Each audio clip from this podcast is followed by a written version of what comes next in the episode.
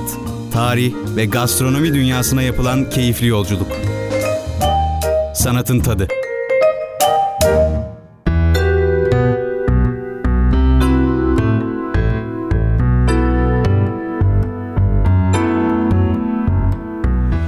Merhaba sevgili dinleyiciler.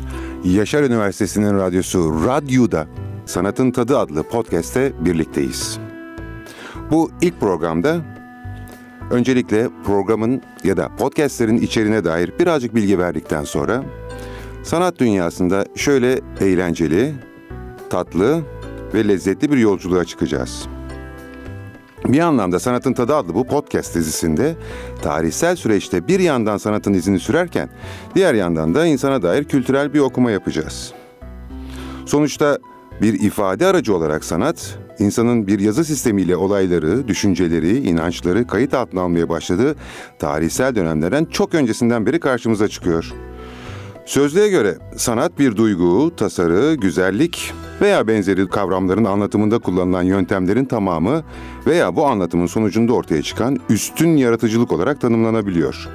Ayrıca belli bir uygarlığın veya topluluğun anlayış ve zevk ölçülerine uygun olarak yaratılmış anlatım olarak da açıklanabiliyor. Bir yaratıcı, yani sanatçı tarafından form ve içerik açısından beğeniye yönelik bir üretim sonunda ortaya çıkan bir eser olarak da tanımlanabilen sanat, ne olduğuna dair üzerinde hep tartışıla gelen bir olgu olmuştur. Bir anlamda neyin sanat, neyin sanat olmadığı hep tartışıla gelmiştir. Bu bağlamda bu ilk podcast'te geçen aylarda üzerinde epey tartışılan hatta dünya çapında tartışma yol açan bir sanattan, sanat işinden bahsedeceğiz. Ee, bu sanat işini üreten İtalyan, ünlü İtalyan heykeltıraş sanatçı Marius Catelan. Sanat ise duvara yapıştırdığı bir koli bandı ile yapıştırdığı bir muz. Örneğin İtalyan sanatçı Maurice Catellan'ın geçen Aralık ayında Art Basel'ın Miami'de yapılan etkinliğinde gri bir bantla duvara bağladığı, bantladığı muz sadece ülkemizde değil dünya çapında ses getirdi ve özellikle de sosyal medyanın sağladığı olanakla çokça da eleştirildi. Gözden kaçan nokta ise söz konusu sanat eserinin 120 bin Amerikan dolarını alıcı bulmuş olmasıydı.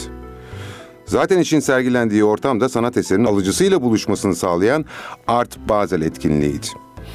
Bu önemli etkinlik aslında e, İsviçre'nin Basel kenti merkezli ve 1970 yılından itibaren yüksek kazançlı ve kazanç amaçlı bir sanat fuarı. Uluslararası birçok galerinin katıldığı bu etkinlik Basel'in yanı sıra 2002 yılından itibaren Miami'de, 2013 yılından itibaren de Hong Kong'da düzenlenmekte. Bir anlamda bakıldığında sermayeyi de parayı izleyen bir sanat etkinliği. Aa, belki daha başka bir podcast konusu olabilir. Sanat ve kapital ya da para arasındaki ilişki. Ama sanatın her zaman için parayla yakından ilişkisi ola gelmiştir. Tartışmaların çoğu bant, muz, duvar üçlüsü üzerinden sanatçının daha önce üretmiş olduğu işlere bakılmadan kısaca yahu bu da mı sanat ya da bu sanat mı sorusu üzerinden yürütüldü. Aslında benzer tartışmalar 20. yüzyılın başından beri hep yapıla gelmiştir. Örneğin daha 1917 yılında Marcel Duchamp'ın New York'taki bir sergiye bir hırdavatçıdan alıp göndermiş olduğu bir pusuvar, gerçi sonunda sergilenmeyen bir iştir. Büyük tartışmalara yol açmış. Ancak yaklaşık bir 40-50 yıl sonra reprodüksiyonlar üretilmiş ve modern sanat dediğimiz daha sonraki dönemde işin içine hazır ürünü, kavramı işin içine sokan bir anlayışla sanat dünyasını çokça etkilemiştir. Ama Marcel Duchamp'ın bu e, işi oldukça enteresan. Kendisinin de jüride yer aldığı bir sergi çağrısına bir hırdavatçıdan aldığı bir pisuarın üzerine kırmızı yağlı boyayla bir e, kendi uydurmuş olduğu bir sanatçı ismi ve 1917 tarihini yazıp gönderiyor. Ve daha sonra da jüri ortamında kendisi de bu tartışmaya büyük bir zevkle katılıyor. Asıl tartışılan nokta şu, bir şey ne zaman sanat eseri olur?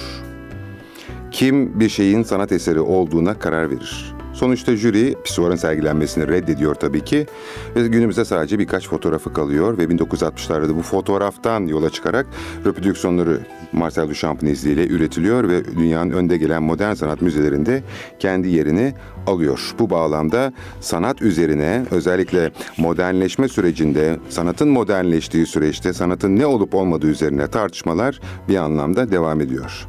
Aslında baktığınızda Catalan'ın bu muz işi çok tartışıldı ama hani sorsanız çok az kişi ismini biliyor.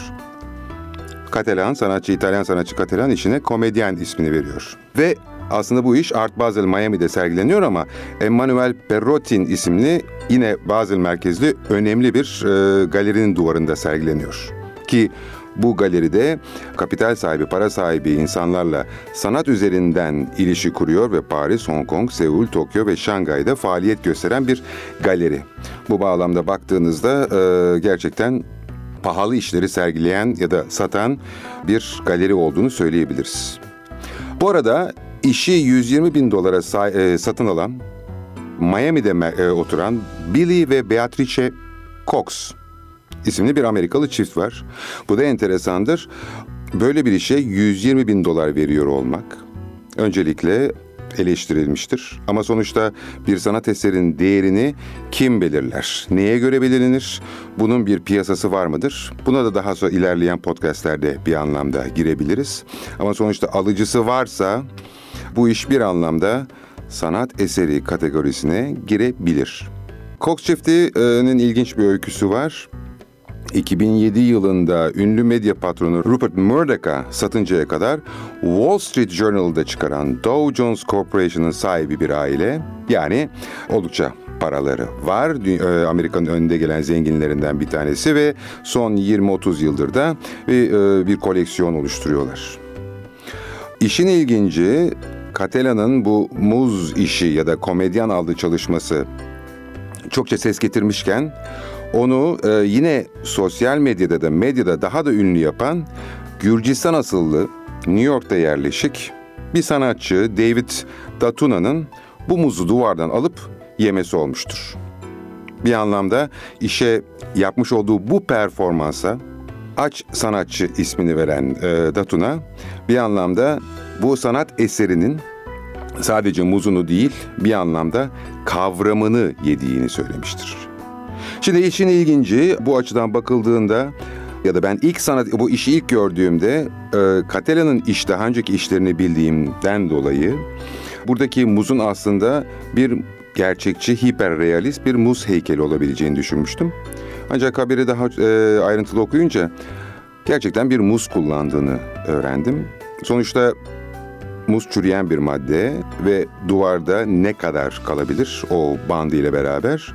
Daha sonra araştırmayı ilerletince sonuçta bu muzun her iki günde bir değiştirilmesi gerektiğini öğrendim. Bir anlamda sanatçı e, işinin yanında bir de kullanım kılavuzu bir anlamda vermiş. Bu da ilginç tabii ki.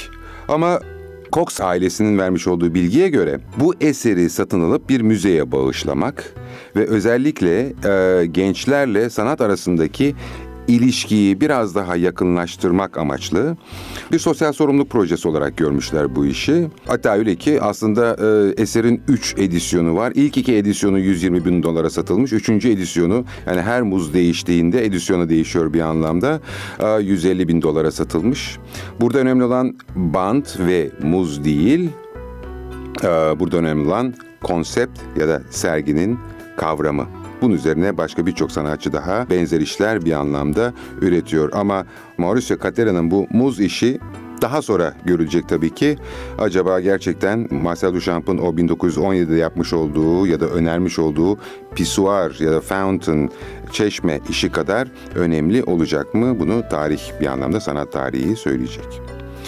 Biraz Mauricio Catalan üzerinde konuşmak gerekiyor. Aslında e, sanat eğitimi almamış, kendi kendine eğitmiş bir sanatçı. 1960 yılında İtalya'nın Padova kentinde doğuyor resmi bir sanat eğitimi almıyor ve 1980'lerin başından da bir anlamda sanat işlerini sanat dünyasına atılıyor ve e, sanatsal üretimler gerçekleştirmeye başlıyor. Daha çok hiperrealist heykelleri ve yerleştirmeleriyle adını duyuruyor. Hiperrealist heykel bir anlamda baktığınızda gerçekten daha gerçek duran heykeller söyleye, e, olduğunu söyleyebiliriz bunların. Sanatçının uluslararası öne kavuşması 1999 yılında yine bazı Kunsthalle'de sergilenen La Nona Ora ya da 9. Saat adı verilen işiyle olmuştur.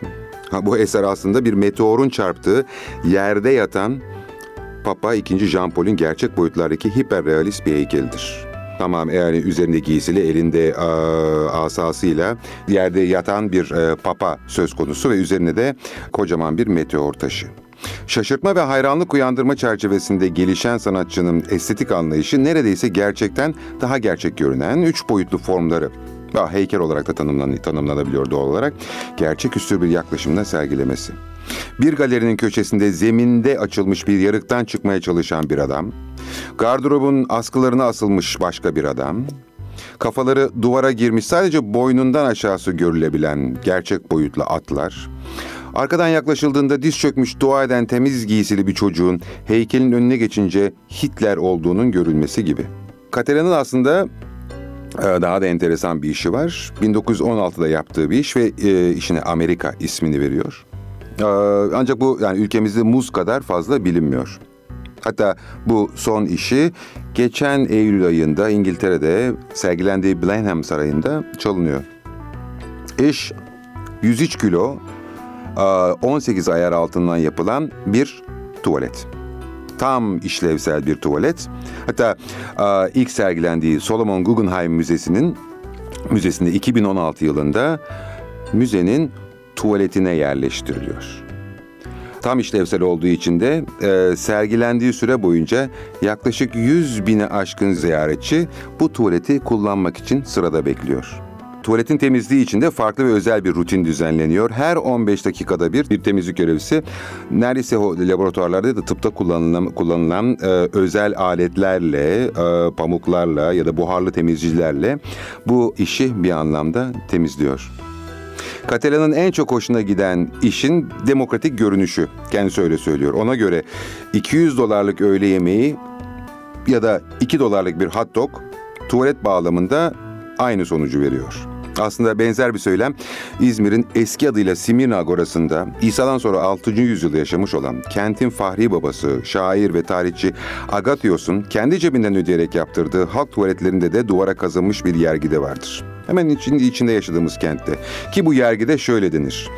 Ölümlülerin ve pahalı yemeklerin tüm savurganlığı buraya boşaltıldığı anda çekiciliğini yitirmiş olur. Sülün ve balıklar, havanda dövülen baharat ve ot karışımları ve buna benzer fantazi hazırlıklar burada gübreye dönüşür. Aç gözlü boğazın yuttuğu her şeyi bağırsak çıkarttı dışarı ve insanoğlu sonunda budala kalbinin büyüklenmesi yüzünden bütün o altınları pislikten başka bir şeye harcamadığını görür. Enteresan bir iş. Catalan'ın Amerikası katılımcı sanat olarak tanımlanan, seyircinin sanat eserine müdahale edebildiği işler kategorisine değerlendirilebilir. Sonuçta tamamen işlevsel bir tuvaletten söz ediyoruz. Söz konusu tuvalet ya da sanat, söz konusu sanat işi diyelim. En son Marlborough Dökü'nün resmi rezidansı olan Blenheim Sarayı'nda düzenlenen bir sergi kapsamında daha önce Winston Churchill'in kullandığı bir tuvaletin yerine yerleştirilmiş bir şekilde sergilenmekteydi. Ancak geçtiğimiz Eylül ayında ilginç bir şekilde çalındı ve hala daha bulunamadı. Bununla ilgili ilginç bir anekdot da var. Bu da Amerika Birleşik Devletleri Başkanı Trump'la ilgili. 2017 yılında Beyaz Saray Guggenheim Müzesi'nden Trump'ın Beyaz Saray'ın özel odalarında kullanılmak üzere Van Gogh'un 1888 yılında yaptığı karlı manzara resmini ödünç ister. Ancak bu istek reddedilir. Ve dönemin küratörü Nancy Spector, Beyaz Saray'a Catalan'ın Amerika işini vermeyi önerir. Ve bu öneriye ne yanıt geldiği ya da yanıt gelip gelmediği bilinmemekte. Şimdi muz işine geri dönersek. Sanatçı bu iş için çıkış noktasını bir zamanlar son derece zengin olup daha sonra iflas edip bu zenginliklerini kaybeden Blood ailesinin öyküsünün anlatıldığı bir Amerikan dizisinden Arrested Development adlı e, bir Amerikan dizisinden alıyor. İlginç bir diyalog var orada bir anlamda. Bu diyalogta da anne Lucille ile oğlu Michael e, bir muzun fiyatı hakkında konuşuyorlar. Michael'ın annesi Lucille'e söylediği Anne sen hiç süpermarkete gitmedin değil mi? diyor. Çünkü bir muz için e, absürt bir rakam söylüyor annesi. Buradan yola çıkarak bir anlamda kapital, para ya da dünya sistemi eleştirisini getiriyor Katelan muzuyla ya da kendi söylemine göre. Bu satırları okurken aklıma şey geldi, e, bizim ülkemizde de ünlüdür. Hani şu Fransız devrimine idam edilen kraliçe Marie Antoinette'e atfedilen ekmek yoksa pasta yesinler gibi. Gerçi tarihçiler arasında kraliçenin böyle bir şey söylemediği hakkında bir görüş birliği var. Benzer söylemler başkalarına da atfediliyor. Örneğin Güneş Kral 14. Louis'in karısı İspanyol Prensesi Maria Teresa atfedilen söz benzer ama birazcık farklı. Ekmek yoksa pate yani bir tür kurabiye kırıntıları yesinler diyor. Buna göndermede Jean-Jacques Rousseau'nun İtiraflar adlı eserinde var. Ancak yine de ekmek yoksa pasta yesinler sözü Marie Antoinette'e atfedilmiş ve üzerinden çıkmayan bir kire, lekeye dönüşmüş diyebiliriz. Zenginin fakirin halinden anlamadığını kalınca altını çizen bu söylemin yansıması 2000'lerin başında bir Amerikan dizisinde e, bulmuş ve bu yansımada yaptığı işlerle hep tartışmalara yol açan işte bu e, İtalyan sanatçı Mario Catalan'a ilham vermiştir. İşinin sergilendiği galerinin sahibi Emmanuel Perrotin'e göre komedyen, global ticaretin olduğu kadar mizahın da klasik bir aracıdır. İş, sanatçının banal objeleri bir zevk alma ve eleştiri aracına döndürme yeteneğinin göstergesidir. Katera'nın amacı ne tür objelere nasıl değerler verdiğimizi sorgulamanın yanı sıra sanatsal yaratıların değer kavramı üzerine de düşündürtmektedir. Gerçekten duvara bir koli bantıyla sabitlenmiş bir muz 120 bin dolar eder mi? Ya da bir sanat fikri 120 bin dolar eder mi? Bunlar hep tartışılması gereken bir anlam noktalar. Bu arada eğer internette bakarsanız bu işin görsellerini çok rahatlıkla görebilirsiniz. Ee, kültürel farklılıkları da bir şekilde görebilirsiniz. Bizim toplumda koli bantı dediğinizde genellikle sarı renkli bir bant e, anlaşılır. Ancak Amerikan toplumunda koli bantı burada çok net bir şekilde görüldüğü gibi gridir. Bu arada tabii ki muzun sarı rengiyle a, bandın gri, ara, grisi arasında hoş estetik bir e, renk bağlamında bir tezatlıkta görülmektedir. Sanatçı yaptığı her seyahatinde Katelan yanına bir muz alırmış. Hatta ilham içinde onu duvara, duvarına asarmış. Aslında projenin bu fikri bir yıl önce doğmuş. İlk başlangıçta amacı reçine ya da bronzdan bir muz heykeli yapmakmış. Ancak Katalan heykel yerine muzun kendisini kullanmaya karar vermiş. Böyle bir yaklaşımda dayanıksız sanat, perishable art denilen bir kavramın e, kavramına e, örnek sunmuş. Bir anlamda üretilen sanat eseri belirli bir zaman içinde kendini yok ediyor. Buradaki e, muzun çürümesi gibi. Katera'nın komedyendeki muzu yiyerek bir anda dünya çapında öne kavuşan David Datuna ise Tiflis doğumlu ve 1990'larda Amerika Birleşik Devletleri'ne gelip yaşamını ya da sanat yaşamını New York'ta devam ettirmiş. Kendisi aslında bir performans sanatçısı değil. Her ne kadar muz yemesini performans sanatı kapsamına soksaksa.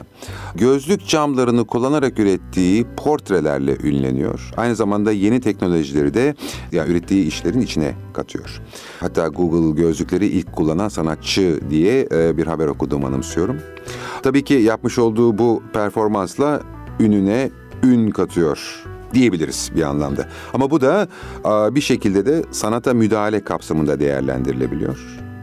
Vandalizm ya da sanatı döndüş dönüştürme. Çünkü Datuna'nın söylediği orada vandalizm değil sadece sanata müdahale ediyor ve Katela'nın o muz işini ya da komedyen eserinin kavramını ya da konseptini yediğini söylüyor.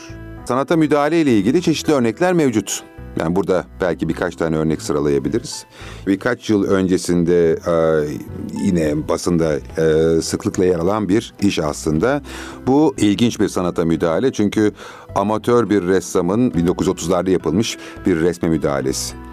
İspanyol ressam Elias Garcia Martinez tarafından işte 1930'larda yapılan İspanya'nın Borja kentindeki bir kilisede Ecce Homo, İsa'nın portresini içeren İşte İnsan adlı bir İsa freskosu var. Kasaba çok küçük. Borja kenti işte 4500 kişinin yaşadığı bir e, kasaba.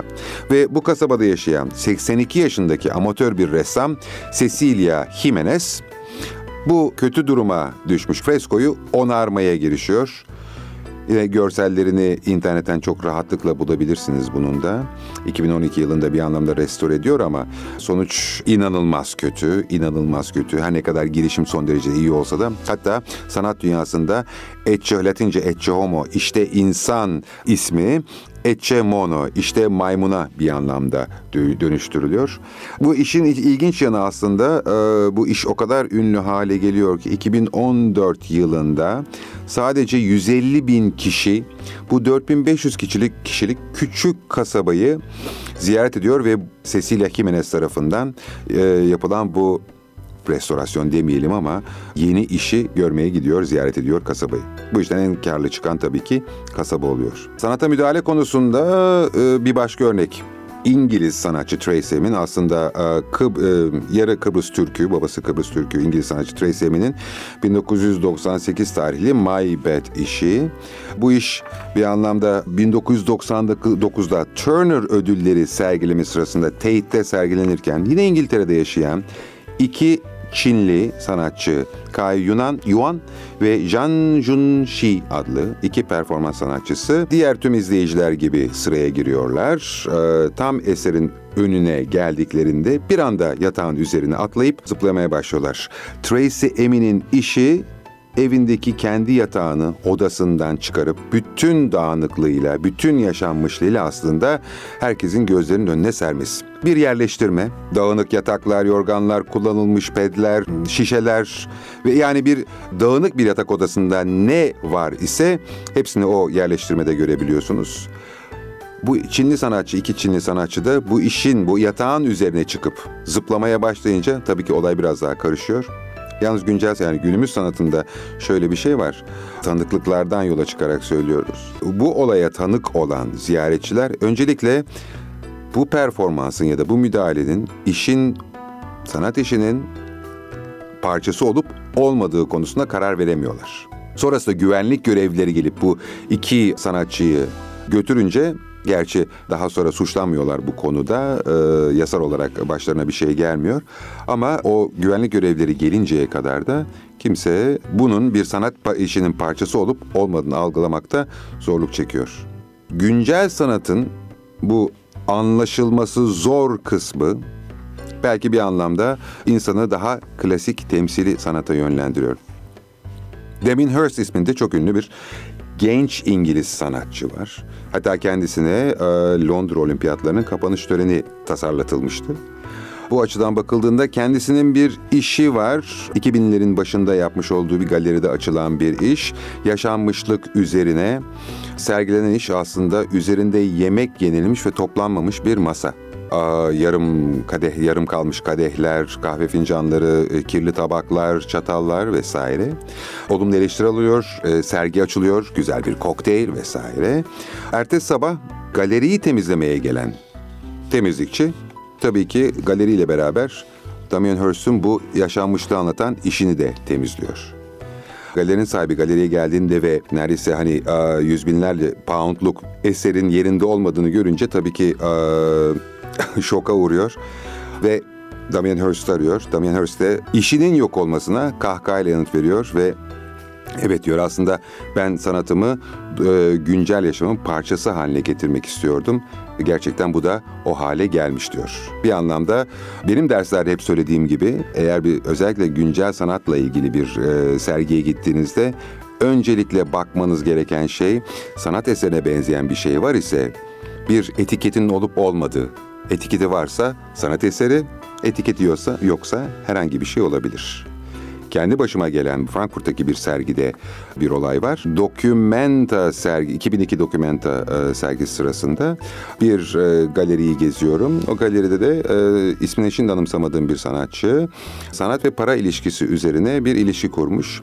Bir şirket kurmuş sanat işi yapan kurduğu e, o süreçteki bütün dokümanların büyük fotokopilerini almış, onları çerçeveletmiş ve o çerçevelerin arasına da bir dizi e, camla kaplanmış bir küçük e, cam niş içine bir dizi 100 dolar koymuş. Bir anlamda sanat ve para ilişkisini tartışan bir ortam yaratmış. Ben bu sergiyi gezerken başında rehber bulunan bir Alman grup geldi Yanında benim e, not aldığım bir defterim vardı. Kenara koymuştum, e, oradaki notları okuyordum. Rehber gelip benim defterimi çevirmeye başladı. Pardon dedim bu benim defterim. Rehber de pardon dedi ben serginin parçası zannetmiştim. Yani bu kadar ince bir çizgi bir anlamda var. Bu açıdan bakıldığında sanat, sanatın tadı ya da sanatın gerçek kimliği üzerine tartışılabilecek çok nokta söz konusu. Bu ilk podcast'te bir anlamda güncel ve de ünlü ve de tartışma yaratan bir işle e, başlamak istedik. Bundan sonraki haftalarda tarihsel süreçlerde, tarihsel dönemlerde sanat, sanat tarihi, kültür ve tabii ki bunun bir anlamda gastronomi olan ilişkisi üzerinden de e, devam edeceğiz. Bugünlük bu kadar. Teşekkür ediyorum.